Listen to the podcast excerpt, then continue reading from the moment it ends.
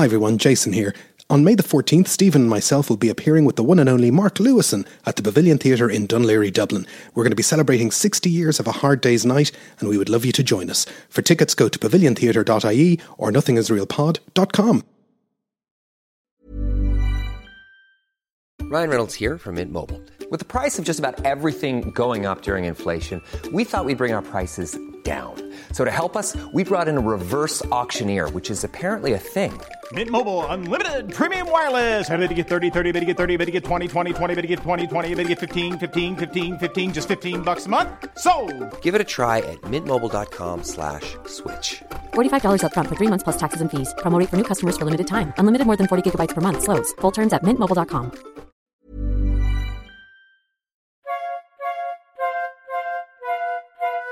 Welcome to Nothing Is Real, a podcast about the Beatles. Everybody thinks they know the Beatles, but how much do we really know?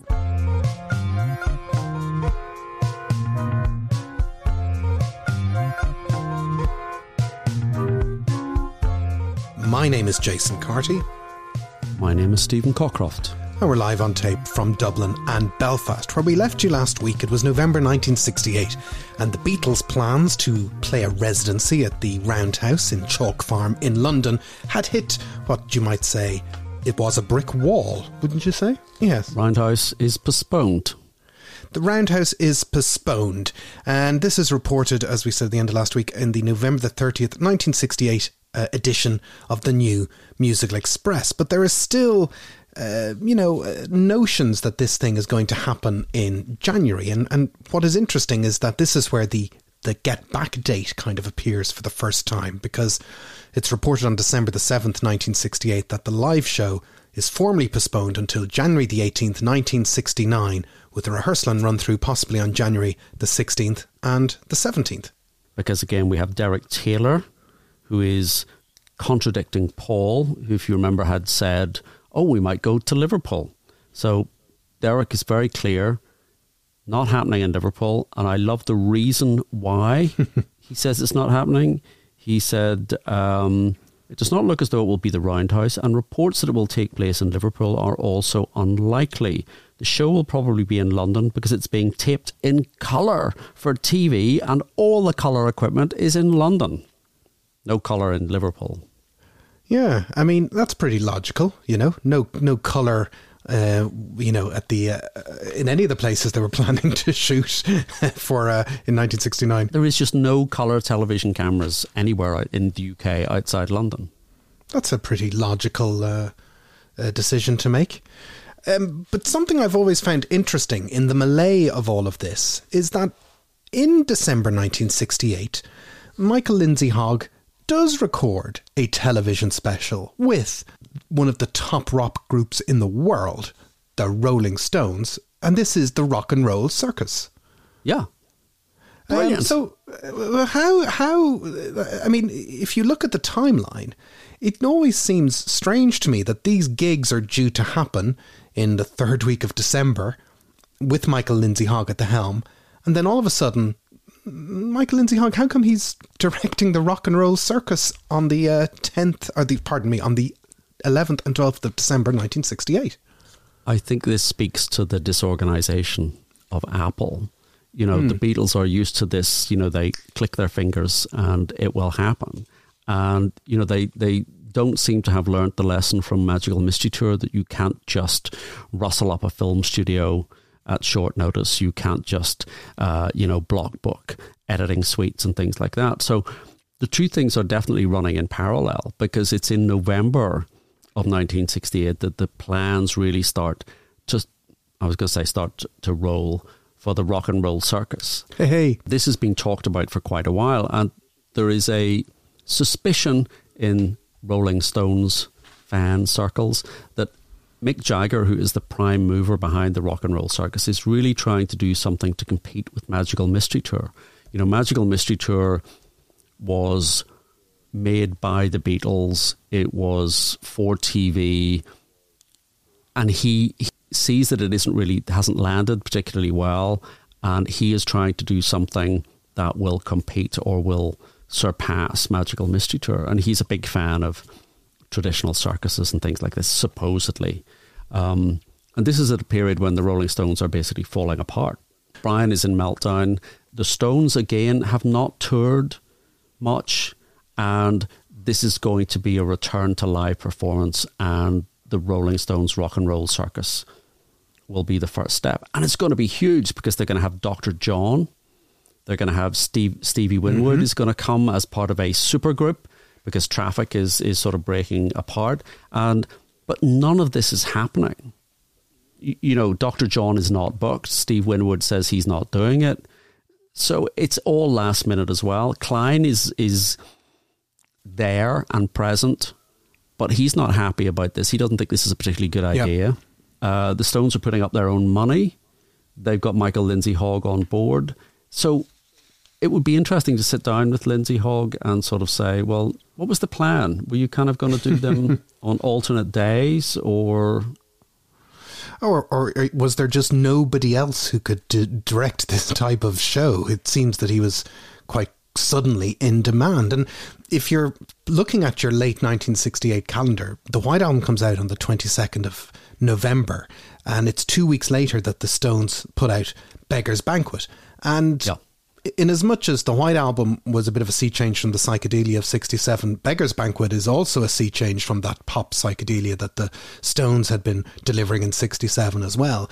And there's this notion, just as the Beatles want to do a TV special for their new album, there's this notion that the Rock and Roll Circus is the TV special that's designed to promote uh, Beggar's Banquet because, like the Beatles, they've been off the road and they haven't really you know, particularly with Brian Jones in disarray, they haven't really coalesced around what their new future as a live band will be. It's very strange to us now with gigs happening in 2024 for the Rolling Stones to think that at the end of 68 they weren't really a live going concern.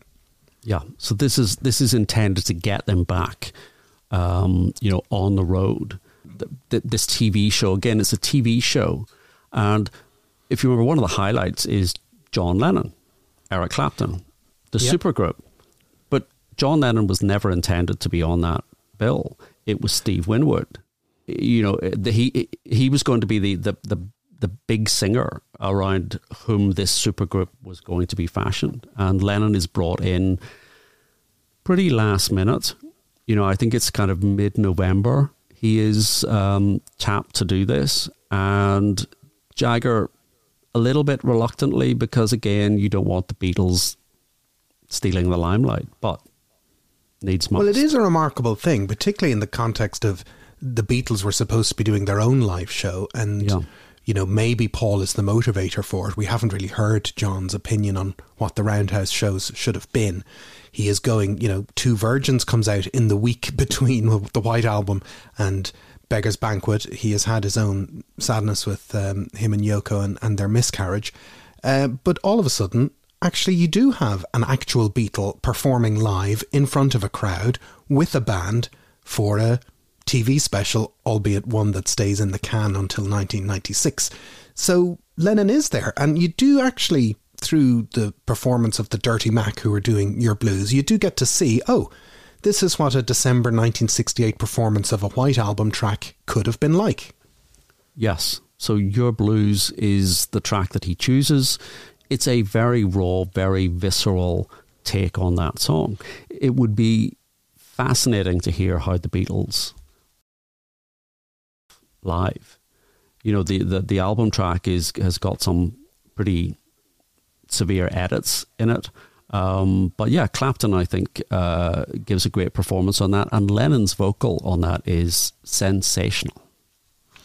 Yeah, he can definitely cut it in front of a live crowd, and you know, the, you can't help but think of oh, you know, what might have been captured if you managed to get a, a Beatles performance of that song at that time. I don't think there was any realm of possibility that the Beatles were going to turn up on a Rolling Stones television special themselves. No, no, as I say, I think I think Lennon Lennon was there, perhaps not under sufferance, but Jagger was reluctant, and it, it was really a last minute decision because it, you know they were approaching the filming date, and they did not have bands. They were offered Led Zeppelin or the New Yardbirds, and, and Jagger said no.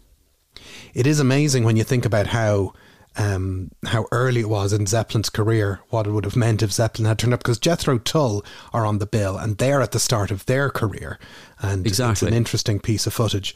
But uh, Zeppelin would have been incredible.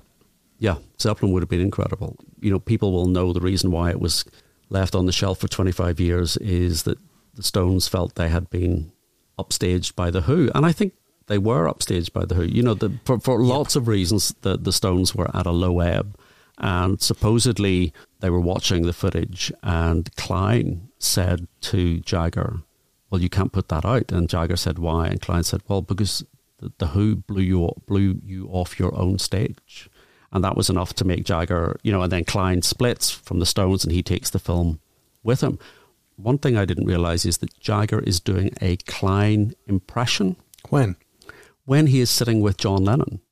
He's wearing Klein's pale blue polo. You know, he's he's wearing the turtleneck sweater that Klein always yeah. wears, and he's affecting this kind of weird American accent. I think the whole thing is very stilted and and extremely unfunny. But Yes. apparently, that's that's what he was going for. Oh, I didn't know that. Yeah. Well, you know, it's um, the Who do uh, knock spots off the Stones. It's uh, as I said, the the film stays um, under lock and key until 1996, but the Who's performance of a quick one while he's away appears in 1978 in the Kids Are All Right Who documentary, and it's uh, it's the only song they perform on the night, but it is explosive. But the the chaotic nature of the rock and roll circus was that it took about 15 hours of non-stop filming over one day in a studio in Wembley and by the time the Stones are due to take the stage Brian Jones who apparently had decided that he hated the Rolling Stones he told Michael Lindsay Hogg the night before the recording um, is what you might call the worst for wear. But they are playing their new single You Can't Always Get What You Want. And if you see that footage now I'm delighted it exists because it's a fantastic performance. It's not yet this kind of adult radio rock classic and it's essentially like their new song and you're like oh that's a very good song this isn't ruby tuesday Yeah. The other person who appears uh, is uh, Marianne Faithfull. yes and Yoko. Now, we mentioned uh, that, that Yoko had suffered a miscarriage. Marianne Faithfull suffered a miscarriage two days before Yoko lost her child. oh, i didn't know that And two weeks later, they're both being, you know, requested to come and, and appear on a stage uh, for film cameras. um, now in case you don't know the dirty mac is you know john lennon with eric clapton mitch mitchell and keith uh, richards and they don't just do, do your blues which is you know interesting that that's the first song in but there's also the the whole lot of yoko track as well if you Yes. if you like your yoko and uh, and we got a, a box set didn't we recently where we got some rehearsal footage and he's doing a kind of version of revolution It's interesting to think that that was, uh, you know, a, a possibility. Um, But, uh, you know, I think I prefer the fact that he was doing Your Blues. It's a more uh, suitable song, I suppose, for Clapton to be doing. And interesting, Yes. Keith Richards on bass. Bill Wyman should have been on bass, but Keith Richards went, uh-uh. Uh, I'm the one getting on stage with John Lennon and Eric Clapton, not you. And I know on this show, you know, we, we often point out that we don't like Eric Clapton. Anyway, moving on. Um, uh, that's the Rolling Stones Rock and Roll Circus, which has almost been in circulation for as long as it was under lock and key 28 years. there you go. Is that your mortality maths coming into play? That's this. That's this episode's version of mortality maths. But it's a it's it's a curio. But the other knock-on effect of the rock and roll circus is that John Lennon gets FaceTime with Allen Klein. Yes, very briefly, a kind of a handshake and a hello, but he is aware. Now, this is the point at which Klein is, Jagger is starting to lose, I was going to say trust, but perhaps there was never trust, but he's, he's losing, he's losing patience with Klein. Uh, so Klein is exiting the Stones orbit as he is meeting John Lennon. And I think as soon as he does meet John Lennon, you know, the writing is on the wall because Klein's never made any uh, secret of the fact that he wants the Beatles as a client. So yeah, that's again a, a nice piece of foreshadowing. What would the Beatles concert have been like? We have a tantalizing glimpse from Go on. the Melody Maker report on the 14th of December, which says that an American singer is going to be a guest star on the Beatles live show. Oh, oh, can I guess who it is? Is it is it like the hot new Neil Young? Is it one of those guys? No, it's uh, checks notes Andy Williams. Ah, okay. Yeah, Andy Williams may guest on a Beatles TV spectacular being made by the Beatles on the 18th of January. Andy dropped into London for a brief visit to the Beatles Apple headquarters last week, en route back to America from Paris. Amazing. Derek Taylor said that Paul McCartney went to see Andy's show in London earlier this year and the two of them got on very well. We had dinner on the latest visit and George Harrison dropped in.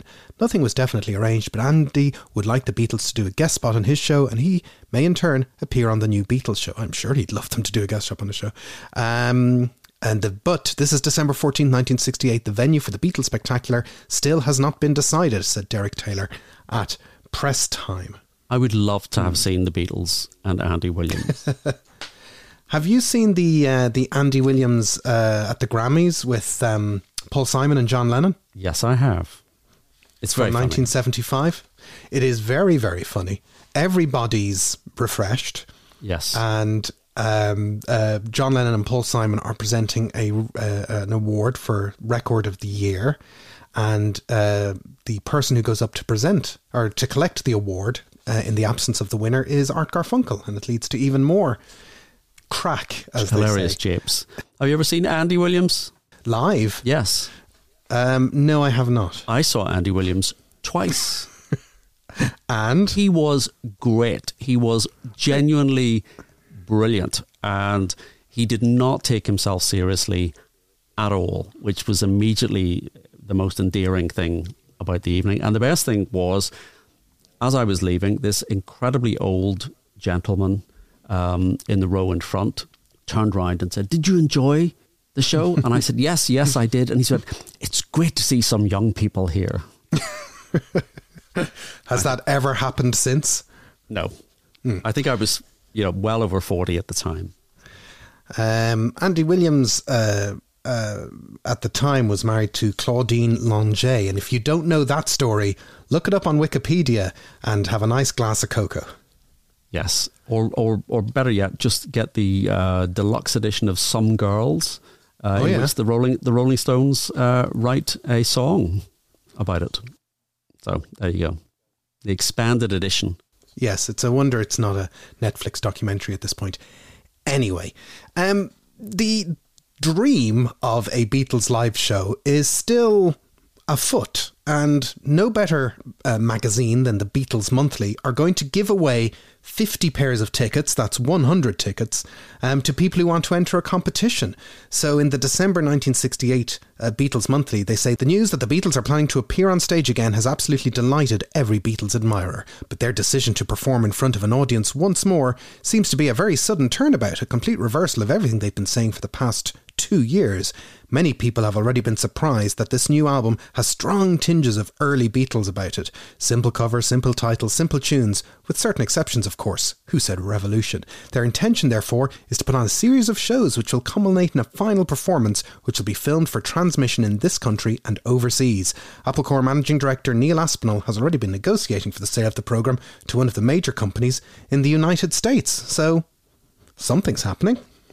This is the official organ of the Beatles publicity, and the whole article is actually very informative because it goes on to touch on the, the, the millions of pounds that have been made by Northern Songs mm-hmm. about the idea behind Apple. And it said they've even carried this idea into the field of big business with Alexis Mardas, the very talented Greek inventor who is coming up with the most extraordinary ideas which could well revolutionize whole areas, not only of British show business, but industry as well. The New Year's concerts will do many things. First, it will give the Beatles an opportunity to perform in front of their fans once again. Not a very large number, admittedly, only a few thousand, but nevertheless it will have happened.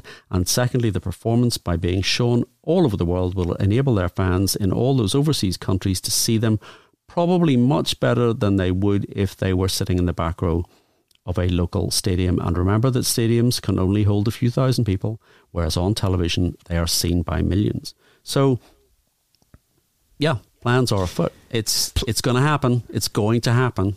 Yeah, and it's it's a very long article and it, it's well worth looking up. But they talk about you know there's a lot of work to do before they get on stage. They'll have to rehearse the numbers and work them up into an act once again.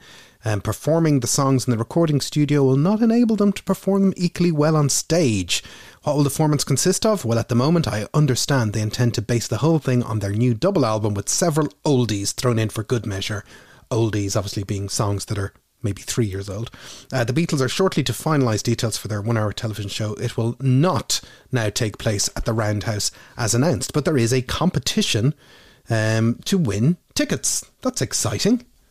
It is exciting. And again, we get a reference here that um, uh, there will be a late decision, maybe made to include guest appearances by other Apple recording artists such as Mary Hopkin and Jackie Lomax. So the, press is still there. They're still selling this idea, and their official, in inverted commas, magazine is giving away tickets. I would like to know if those tickets were ever actually sent out to anybody, but I haven't been able to find that out. We do have a list of the yeah, winners. I saw that. Let's uh, let's pull out the list of the winners.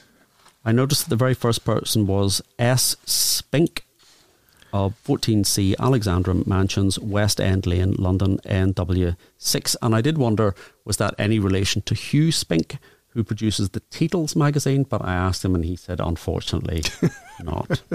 No stone left unturned by the Cockcroft fact finding machine. Indeed not. I did not. read this entire list of 50 winners on the off chance, you know, one of them might have been A Carty. a far off relative or, you know, somebody who became, you know, future famous, you know, like a, a Mr. B. Eno won a ticket or something Yes, like that. yes. But um, no such luck. Um, but what does happen, of course, as we all know, is that January the 2nd, 1969, is when they start the Get Back, Let It Be sessions. And what you notice when you go through the stories at the time is very much in the press's eyes, this is a continuation of the promise in the stories in October and November that, oh, there is a live show coming. Yes, absolutely. Uh, as I said uh, last time, we look at Get Back and think, you know, the White Album is so far in the past and this is a new album and they've moved on to something else. But you're right, it is a continuation of what was intended to be the promotion of the White Album. It's just taken on a slightly different character. And yeah, the, so so it's still being reported in the NME, the first NME of 1969 on January the 4th. Um, you know, as exclusively forecast in the NME two weeks ago, the Beatles are to record their first live album, consisting of 12 or 14 original new songs by Lennon and McCartney and George Harrison at their London concert on January the 18th. The show will not now be open to the public. It will last at least 90 minutes and will be taped on colour for screening on TV. An album from Apple will be released in March or April, and no venue has been decided. The live concert will be taped by Apple Films and will be produced by Dennis O'Dell and directed by Michael Lindsay Hogg, former director of Ready, Steady, Go. And they also mention Andy Williams. Uh, he's taping an hour long special for US screening on March 19th, and according to the singer's manager, the Beatles and Donovan will guest on his TV special. Oh, our favourite pair. An Apple spokesman ag- Dream lineup. It's the dream lineup. Um, and they talk about the Andy Williams visit to London, which is a very real thing. But what I like about this kind of reporting is that, uh, you know, again, we kind of see Get Back, Let It Be as a kind of a fait accompli. That, of course, there were even even though we'd seen from the documentary that they weren't planning on going on the roof, we kind of know how it ends. But this is still very much supposed to be, oh, a live, um, you know, television spectacular and a live album. And, you know, this is the news as it breaks. Did somebody say break? I do apologize. End of part one. Intermission. Hey, I'm Ryan Reynolds. Recently, I asked Mint Mobile's legal team if big wireless companies are allowed to raise prices due to inflation. They said yes. And then when I asked if raising prices technically violates those onerous two year contracts, they said, What the f are you talking about, you insane Hollywood ass? So to recap, we're cutting the price of Mint Unlimited from $30 a month to just $15 a month. Give it a try at mintmobile.com slash switch. $45 upfront for three months plus taxes and fees. Promo for new customers for limited time. Unlimited more than 40 gigabytes per month. Slows. Full terms at mintmobile.com. Hey there, it's Michelle Norris. I'm host of a podcast called Your Mama's Kitchen. When I travel, I'm usually looking for a way to find a taste of home when I'm not at home. And one of the things I love to do when I am at home is entertain. And Airbnb allows me to do that. When I was in California recently, I rented a house that had a great kitchen. And when we were sitting around the table, we're all thinking, we're in someone else's house. Someone could be in all of our homes as well. If you have a home, but you're not always at home, you have an Airbnb. Your home might be worth more than you think. Find out how much at airbnb.com/slash host.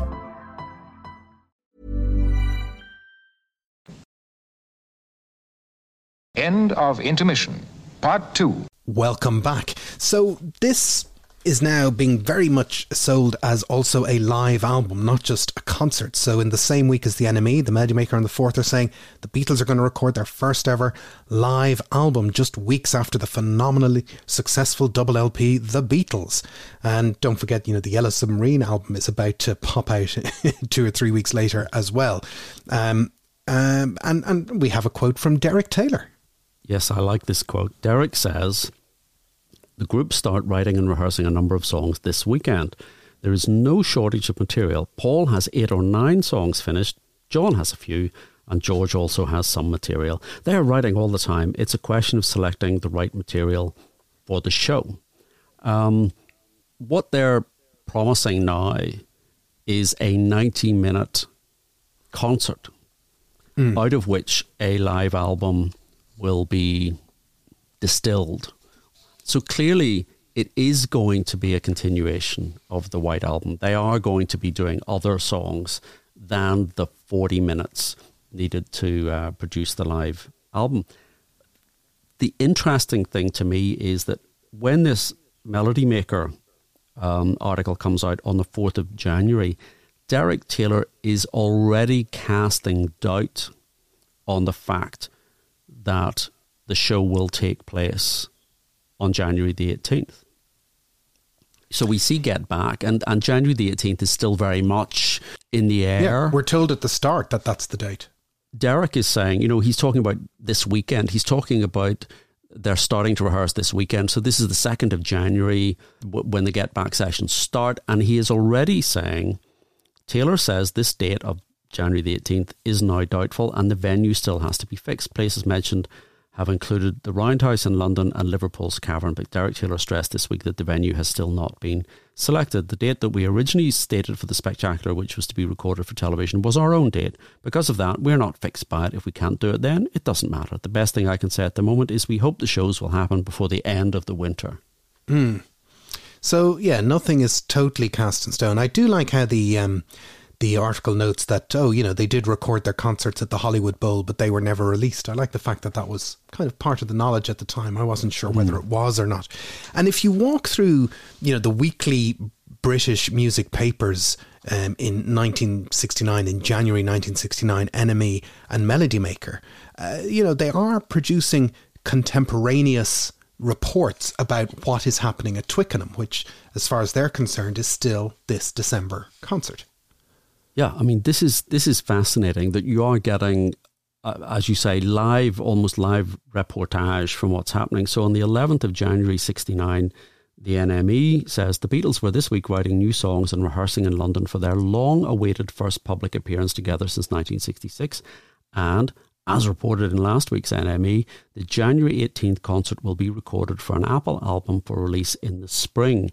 The performance will be staged at Twickenham studios. So even allowing for a few days of a lag between, you know, the report being filed or an interview being conducted and then the, the magazine coming out, this is still at the end of the first week.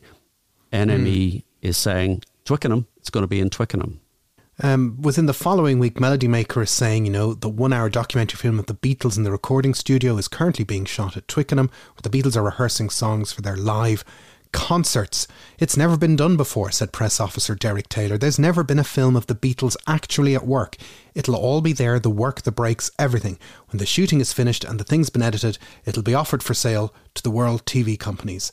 I hope to get it on a streaming service sometime in the 21st century. No, I, I added in that last line. Um, but uh, Derek confirms that there's been eight new songs completed for the TV concert and but he does say that it will definitely not take place on Saturday the 18th um, but it might take place perhaps abroad and they do report on the Roman amphitheaters in North Africa so they're definitely getting a um, uh, you know the full news as we now know it from the, the documentary and uh, he reports that they've uh, shelved their plans to release an EP of the Yellow Submarine music um, and it progresses through subsequent weeks as well yeah, absolutely. And as I say, that article saying it won't take place on Saturday the 18th comes out on Saturday the 18th. So, so yeah, in connection with the uh, Roman amphitheatre, Derek says there may now be some truth in this. It's an idea around at the moment to do the shows abroad and take the fans along. It would certainly be expensive, but an idea is to run some form of competition and take the winners. I imagine Mr. Spink uh, of the uh, Beatles magazine. uh, competition winner. He's oh, competition he's, winner could go. oh, could, be, could be in Tunisia.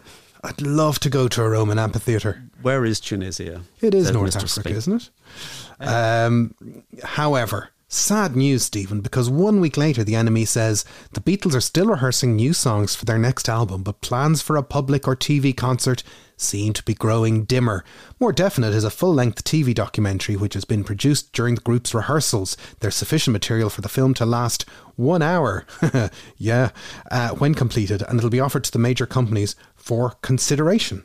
So you can see that the live plan is slipping away, but the fact that it's being reported as it happens, I think, is absolutely fascinating. You, you know, we're used because, as you say, we're looking at this with hindsight. We know what happens. We know I had the benefit of, of, of Get Back, but these are music reporters doing live coverage of, of like a breaking the breaking story is the Beatles will be going to North Africa. No, hang on a minute. The breaking story is they're not going to go to, to, to North Africa. And this is the same sort of press reporting that will at one point uh, report that, you know, there's been a fist fight and the, the tempers are fraying and it's all getting quite quite fractious. But focusing on this idea of the live show, you can see quite clearly uh, the powers that be, Dennis O'Dell, Derek Taylor, are now saying we better dampen down the expectation for a live show. Notwithstanding that, in the February 1969 edition of the Beatles Monthly Book, addresses of 50 winners who should each have received a double ticket for the Beatles live performances. However, as we have already reported, the show has now been put off. I'm very happy to tell you that the Beatles have decided that each winner will receive a consolation gift if no new show date is fixed. I have tried to find out what the consolation gift was, but I do not know. So if Mr. Spink, Mr. Grove, Miss Hannant, Mr. Ralston, Mr. Wagstaff, if these are real people, if they could get in touch and let us know, did, did they actually receive a consolation gift? I mean, they they have posted their entire addresses it's in that kind of old magazine way. mad. So it is quite tempting to just drop everyone a, a postcard. You know, wh- while that's coming out in the Beatles Monthly in February 69, you do have this kind of nice report in February 8th edition of The NME. Um, rehearsals for the group's planned concert have now definitely become the basis for a documentary. Some of the specifically written songs were heard by startled passers by in London's Savile Row last Thursday, where the Beatles gave a spontaneous performance on the roof of Apple and were filmed for the programme. It is understood that almost all 12 tracks on the new album centred around the documentary are now complete. Final recording will take place within the next fortnight, with a view to the LP being released in April or May. And we all know how that story goes. But yes, I, I, I don't think there is a consolation prize to that could match the a pair of tickets for a Beatles gig in 1969. I don't care how many copies of McCartney 3 Imagined they stuffed through my letterbox. I wouldn't be happy. You would not be happy. You would not be happy. it is inconceivable in this day and age that any band would be trying to record uh, a, an album in the glare. You know, with you, you, you imagine they're sort of old-fashioned reporters with kind of you know bus tickets in the rim of their hat and uh, you know, Macs and notebooks peering Big through. flash that they hold in one hand. and a yes. big circular Yeah. bulb. desperately trying to get information on what what is happening, what is happening in Twickenham. But uh, yes, what might have been. Well, as I said right at the top of these two episodes, we're not really into the whole counterfactual world of the Beatles, even though it's uh, uh, a rich vein. Yes. But I think we're allowed to have a little bit of, you know, ha- ask a couple of what if type questions related to something that almost happened and did eventually morph into being something else. So, what could a December 1968 show have been like? So, assuming the Roundhouse was available, what would the Bricks have heard in December 1968? well, you know, who are the support acts? Are there guests on stage? What's the set list? So, support acts, we, we have heard mention of Mary Hopkin and Jackie Lomax and James Taylor, all of whom were mentioned at one point. Could I just say, my research has extended to getting in touch with Mary Hopkin. Yes, she's very active on Twitter, doesn't do interviews, but is active on Twitter. She's very active on Twitter. So I had a Twitter exchange with Mary Hopkin in early July 2023, and I asked her if she had any memory of a possible guest spot or a support spot. She said no, but that it was not unusual that she would not be kept informed by Apple. So she would just turn up when she was told to turn up, but she has no recollection. But uh, she was the big new star in late 68, hugely successful and a huge success for the Apple label. And she was a TV star as well because she had come to the attention of Apple by uh, winning the TV show. Um, I forgot. Opportunity knocks. Thank you. um, yeah, she came Twiggy. the, It was Twiggy. Twiggy. Twiggy? got in touch with Paul. Twiggy Ah. got in touch with Paul and said, "Have you seen this girl who's won Opportunity Knocks?" um, so you know she was a presentable performer. You know, she never had Yes. a very l- long live career. She kind of you know made records and retired from live, but she would have been very much. Um, an it star at the minute. And we also just have to once again remember the timeline for Apple that in August they'd put out our first four, you know, their first four singles. Yeah. And this is four months into the label. Uh, those were the days had been this insanely huge number one hit um, for Mary Hopkin, been number two uh, in the US. And yeah, of course it should have been a showcase for her. Yeah, so that first single sold one and a half million copies in the US, and global sales topped eight million. So it was rivaling the sales of Hey Jude. You know, it was that successful.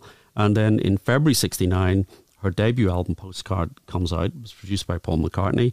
Includes covers of three songs from Donovan, who also played on the album. So, you know, she had material ready to go. Um, the, the follow up single was Goodbye, which was written by Paul. It's not a Beatles song, should not be on the Abbey Road box set. But, and again, it reaches number two. So I think my money is on Mary Hopkin to open. Fair enough.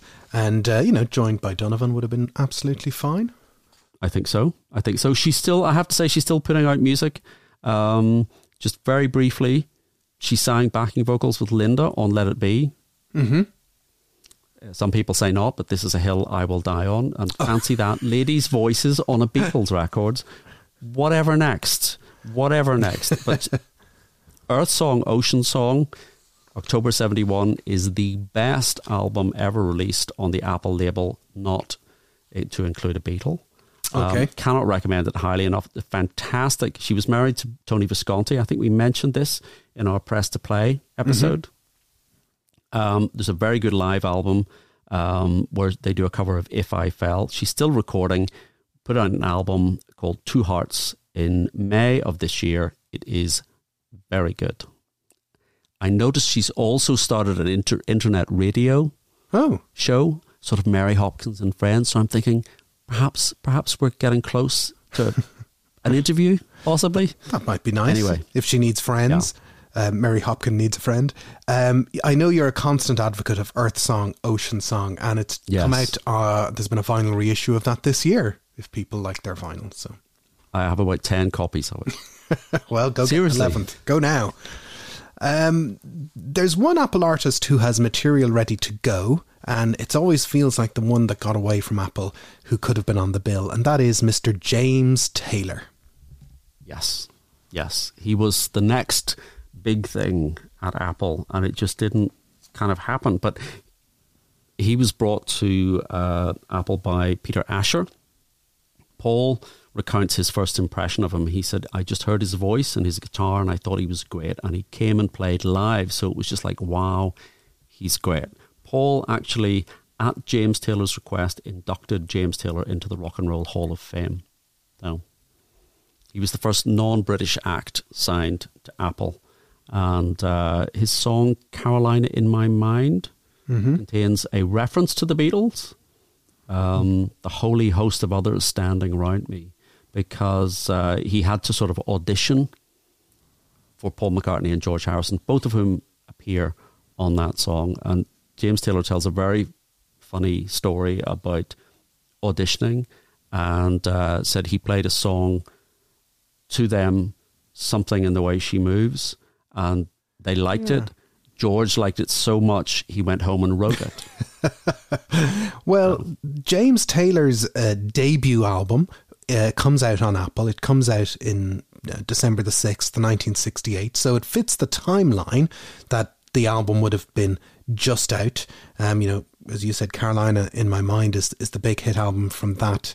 And you know, out of good will or good faith, he's allowed to go off with uh, Peter Asher.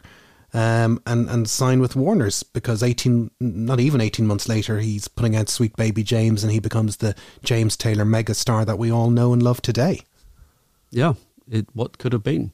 I think that first Apple album does not show him to best advantage. Richard Hewson, I think, got involved and did these sort of little, very sort of baroque mm. string arrangements, which don't really serve the songs well. But uh, but yes, they they they let him go, and I I think it was a sort of magnanimous gesture. Yeah, but I think um, you know definitely he would have been on the bill in December 1968. Yeah. Who else? I think Jackie Lomax might have been because if you open with Mary Hopkin, uh, and obviously Donovan would come on at the end of her set and do Lord of the Reedy River, um, then James Taylor, you've got two sort of acoustic based performers, and then Jackie Lomax is more of a rock act. Yeah. Um, and Jackie Lomax is one of uh, again this this this what are, what are called our first four the four Apple singles that come out on August the thirtieth, nineteen sixty eight, and uh, his single is Sour Milk Sea, which we know is a George Harrison composition. Demo versions are on the White Album box set, and it's a single where he is essentially backed by the Beatles almost. Yeah, so it's uh, um, Paul, Ringo, George, Eric Clapton, Nicky Hopkins. I think at 2023 we could probably get AI to extract Jackie's vocals and put George's vocals in and, and well, it's the it's the last Beatles song. I did I did see a plaintive voice ask on Twitter, um, uh, you know, why couldn't the Beatles do a single out of a George demo? I was like, ah, shut up.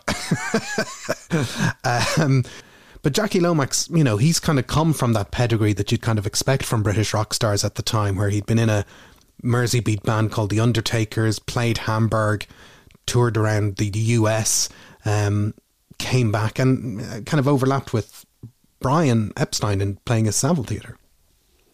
Yes, so uh, he he was back in, in Britain in 1967, and the Beatles signed him to Apple Records. There was a lot of effort put in, particularly by George, in that first single and the album, uh, which was called Is This What You Want? To which the public resigningly said, Not really. no, don't think so. I really don't understand why it wasn't a, a hit, you know, because the songs are good. The band is fantastic. There's lots of sort of guest artists there. George put a lot of effort into the production, but it just didn't land well. But he would have had that first single out. He would have had a handful of songs uh, in the can. And I think he could easily have done, you know, a 30 minute opening set yeah. using a session band, perhaps Nicky Hopkins, dare we suggest, Eric Clapton. Dare we suggest it? And uh, so we talk about, you know, the, the Apple first four, Jack Lomax, Mary Hopkin, obviously the Beatles, uh, who put out Hey Jude. Uh, no room for the Black Dyke Mills band? I don't think so. They could have been out in the lobby, you know, with like a bucket collecting mm. money for Christmas money for orphans or something. That okay. would have worked. Yeah, I suppose. You'd had them, yeah, outside doing Christmas carols. Who else then does that leave? Who else could have been on the bill? Yoko? um, I think she was sort of pretty frail at that stage. Although, you know, she gives a good performance on the uh, rock and roll circus, notwithstanding. She, yeah. Um, not unimaginable that the Hare Krishna temple might have turned up and done a bit of chanting. You know, if they're if they're hanging around in the Possibly. corner in Twickenham, maybe a small number of them could have uh, got the crowd going. Yeah, I don't think they sort of appear uh, until January 60, 69. I mean, he meets them, George sort of meets them in December 68. So perhaps, yes, they could have been the, uh, you know, the ushers at the concert. Um, but obviously, we're talking our headline uh, act is the Beatles. And uh, the thing you have to get at is we're, we're at this kind of point in, in rock music where, you know, those, the, those kind of 20 minute package concerts or 30 minute headline sets are going yeah. into the rear view mirror. And the expectation might have been that the Beatles would have done a bit more. Well, yeah. I mean, if you look at the reports of the the live show, it starts off at 90 minutes. Mm. Um, so I think that's, you know, a, a 25 minute gig is not going to cut it in 1968 you know, 25 minutes, the Grateful Dead are just warming up after that, uh, that, that length of time. So, yeah, I think it's going to have to be a much more structured set list. It's going to have to run for at least 90 minutes. I think that's the bare minimum. And if, if you sort of think about what the Stones yep. would do in 1969 or what the Who would do, I, I, I think it's 90 minutes is what, what I'm, I'm wanting my money back. I want my consolation prize if I don't get 90 minutes. Now, you have submitted to me what you think a potential set list would have been, and I'm happy to air it to the masses. I, I have some thoughts, I have some theories, um, but make your case.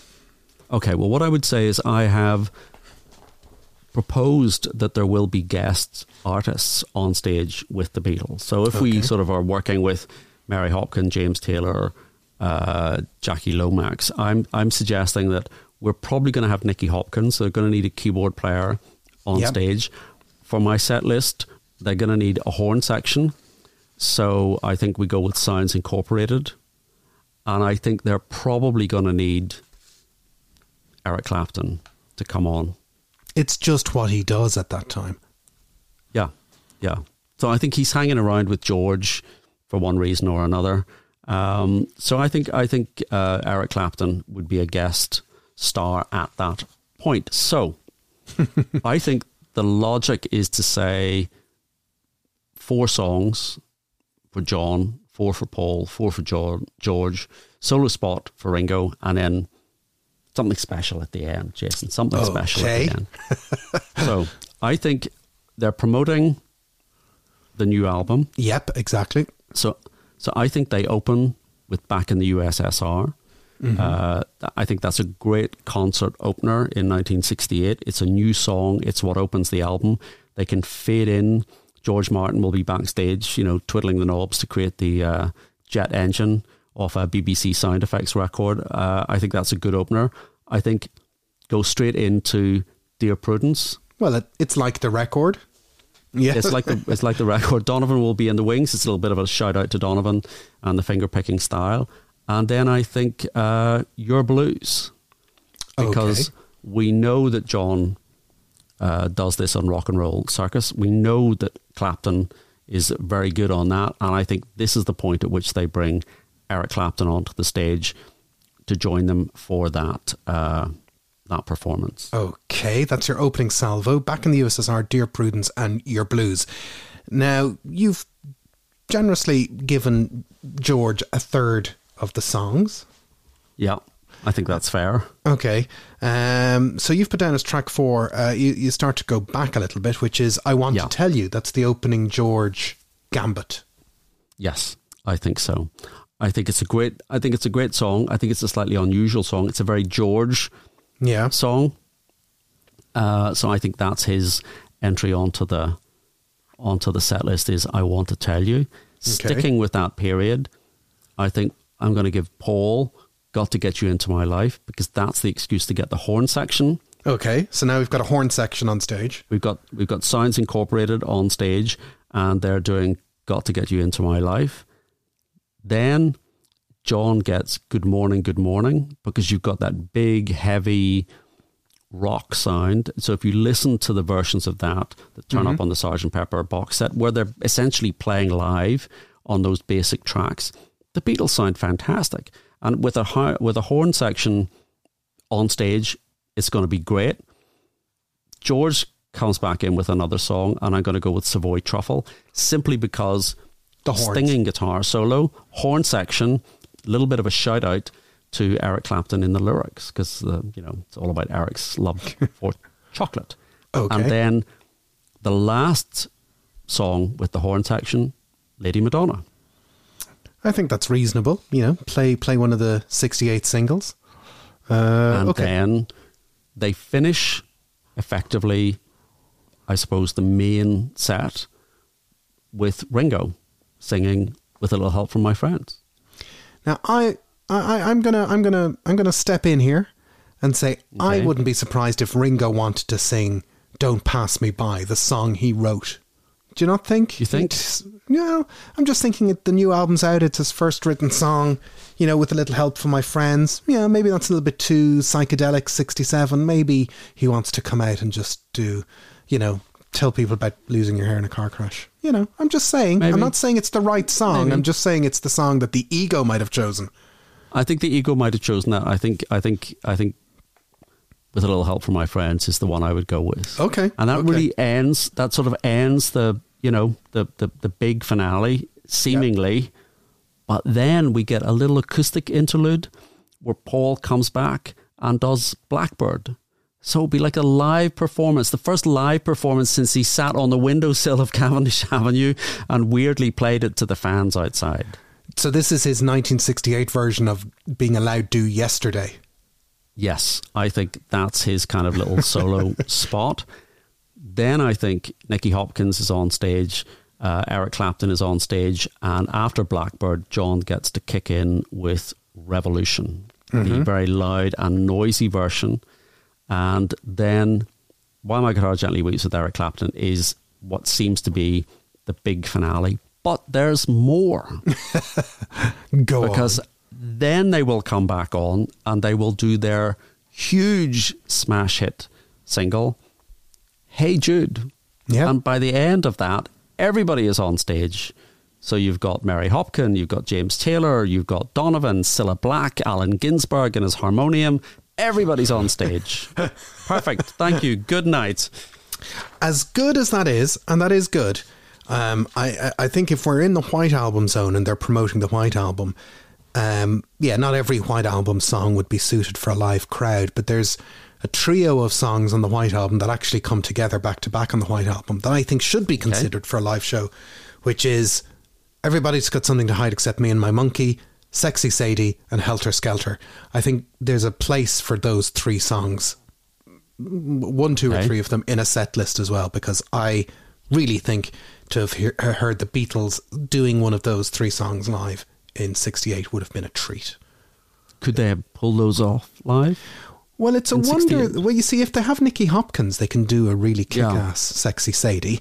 Um, Yeah. Maybe the the wild one there is everybody's got something to hide. But Helter Yeah. Skelter, that was such an amorphous song with lots of different versions that you can, you know, and, and you and me have seen Paul do it live in his recent set Yes. lists, and it actually still is a song that just kicks open the door when it gets dropped at a gig. You're like, whoa, this is wild.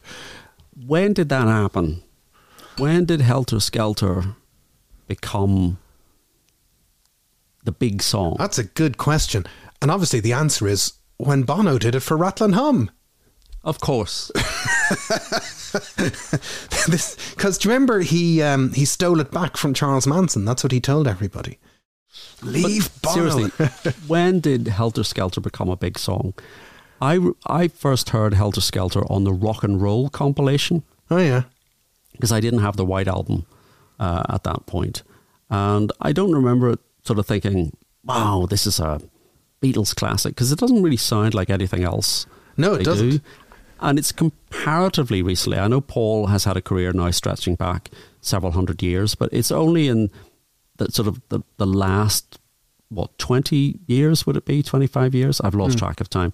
That this has become a, a staple of his set list.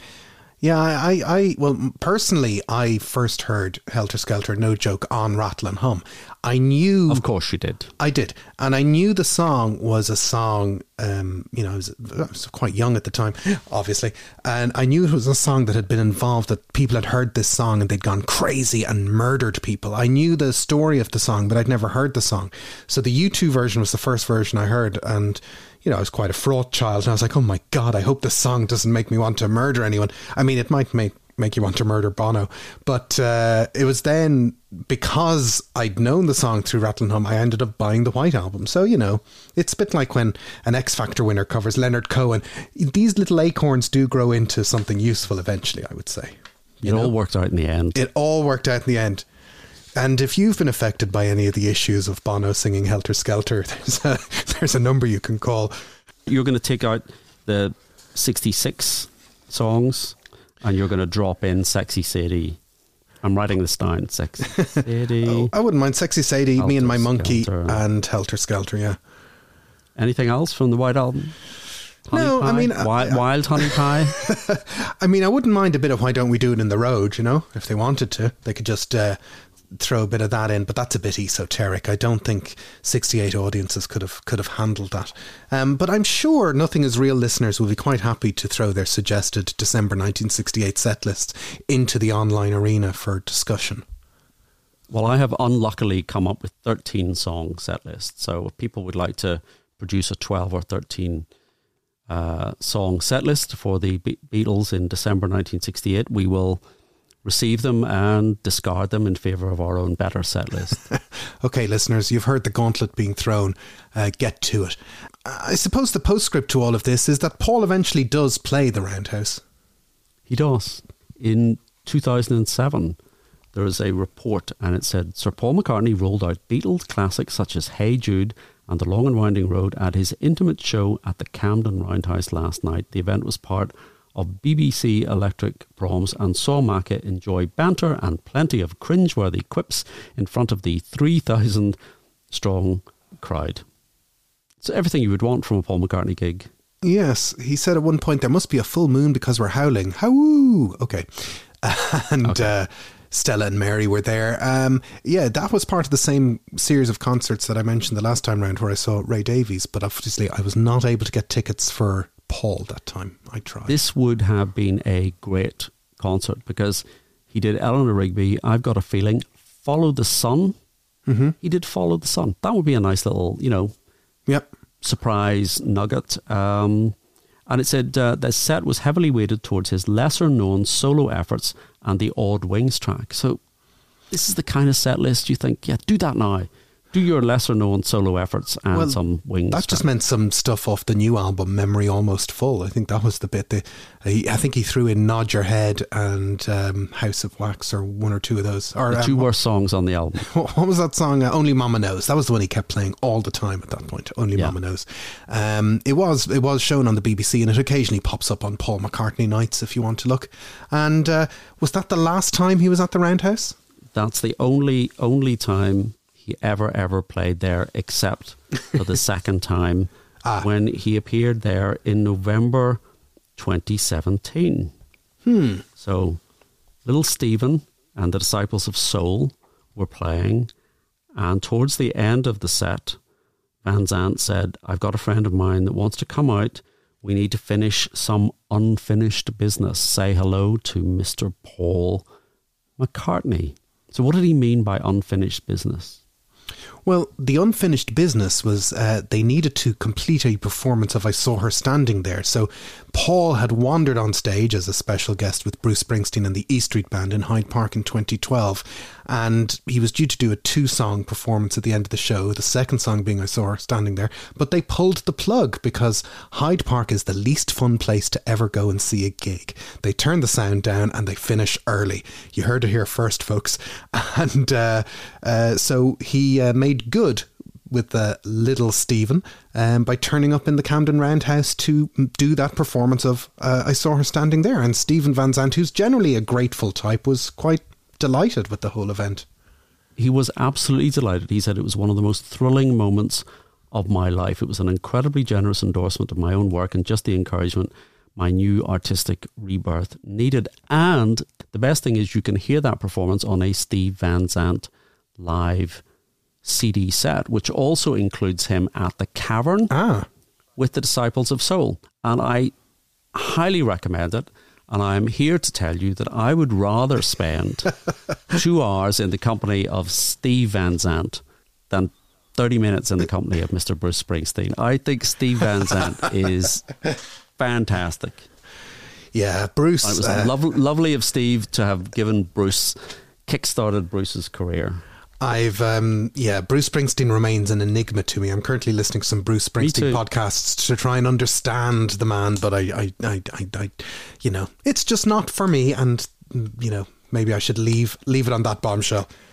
I have seen him three times live and I kind of get the live experience. I, I, I do, but I have tried with records and I just don't get it. But Steve Van Zandt, I since I saw him in Lilyhammer um, Who doesn't love Steve Van Zandt? Um, Everybody loves Steve Van Zandt. Everyone loves Steve Van Zandt. Uh, and there you have it. The Beatles at the Roundhouse, the gig that didn't happen. You know, there's still an awful lot to talk about, even for something essentially invisible that didn't exist. Something, something that two did. hours on something that didn't exist. that's our that's our skill. Uh, but what do you think, everybody? If you want to put together a um, December 1968 playlist. We'd be very interested to see them. Uh, you know, it's mad to think the amount of material that they were putting out at the time that they could have toured a year later in December 69 with a totally different set list. It's just, it's just absolutely sensational stuff. But we always want to continue the conversation online. We remain available in all the usual places. www.nothingisrealpod.com is the website. Beatles Pod on X, the Nothing Is Real Facebook group. Uh, Steven will let you in. There's about 8,000 people there now, um, all having rows about things. and uh, we're also on Instagram, Mastodon, and, you know, we've got a mailing list, which we try not to trouble you with too many emails. Um, but we're always delighted to hear from you. But for now, I'm Jason Carty. I'm Steve Van Zandt. Little Steven Cockcroft. and this has been Nothing is Real. Thanks for listening.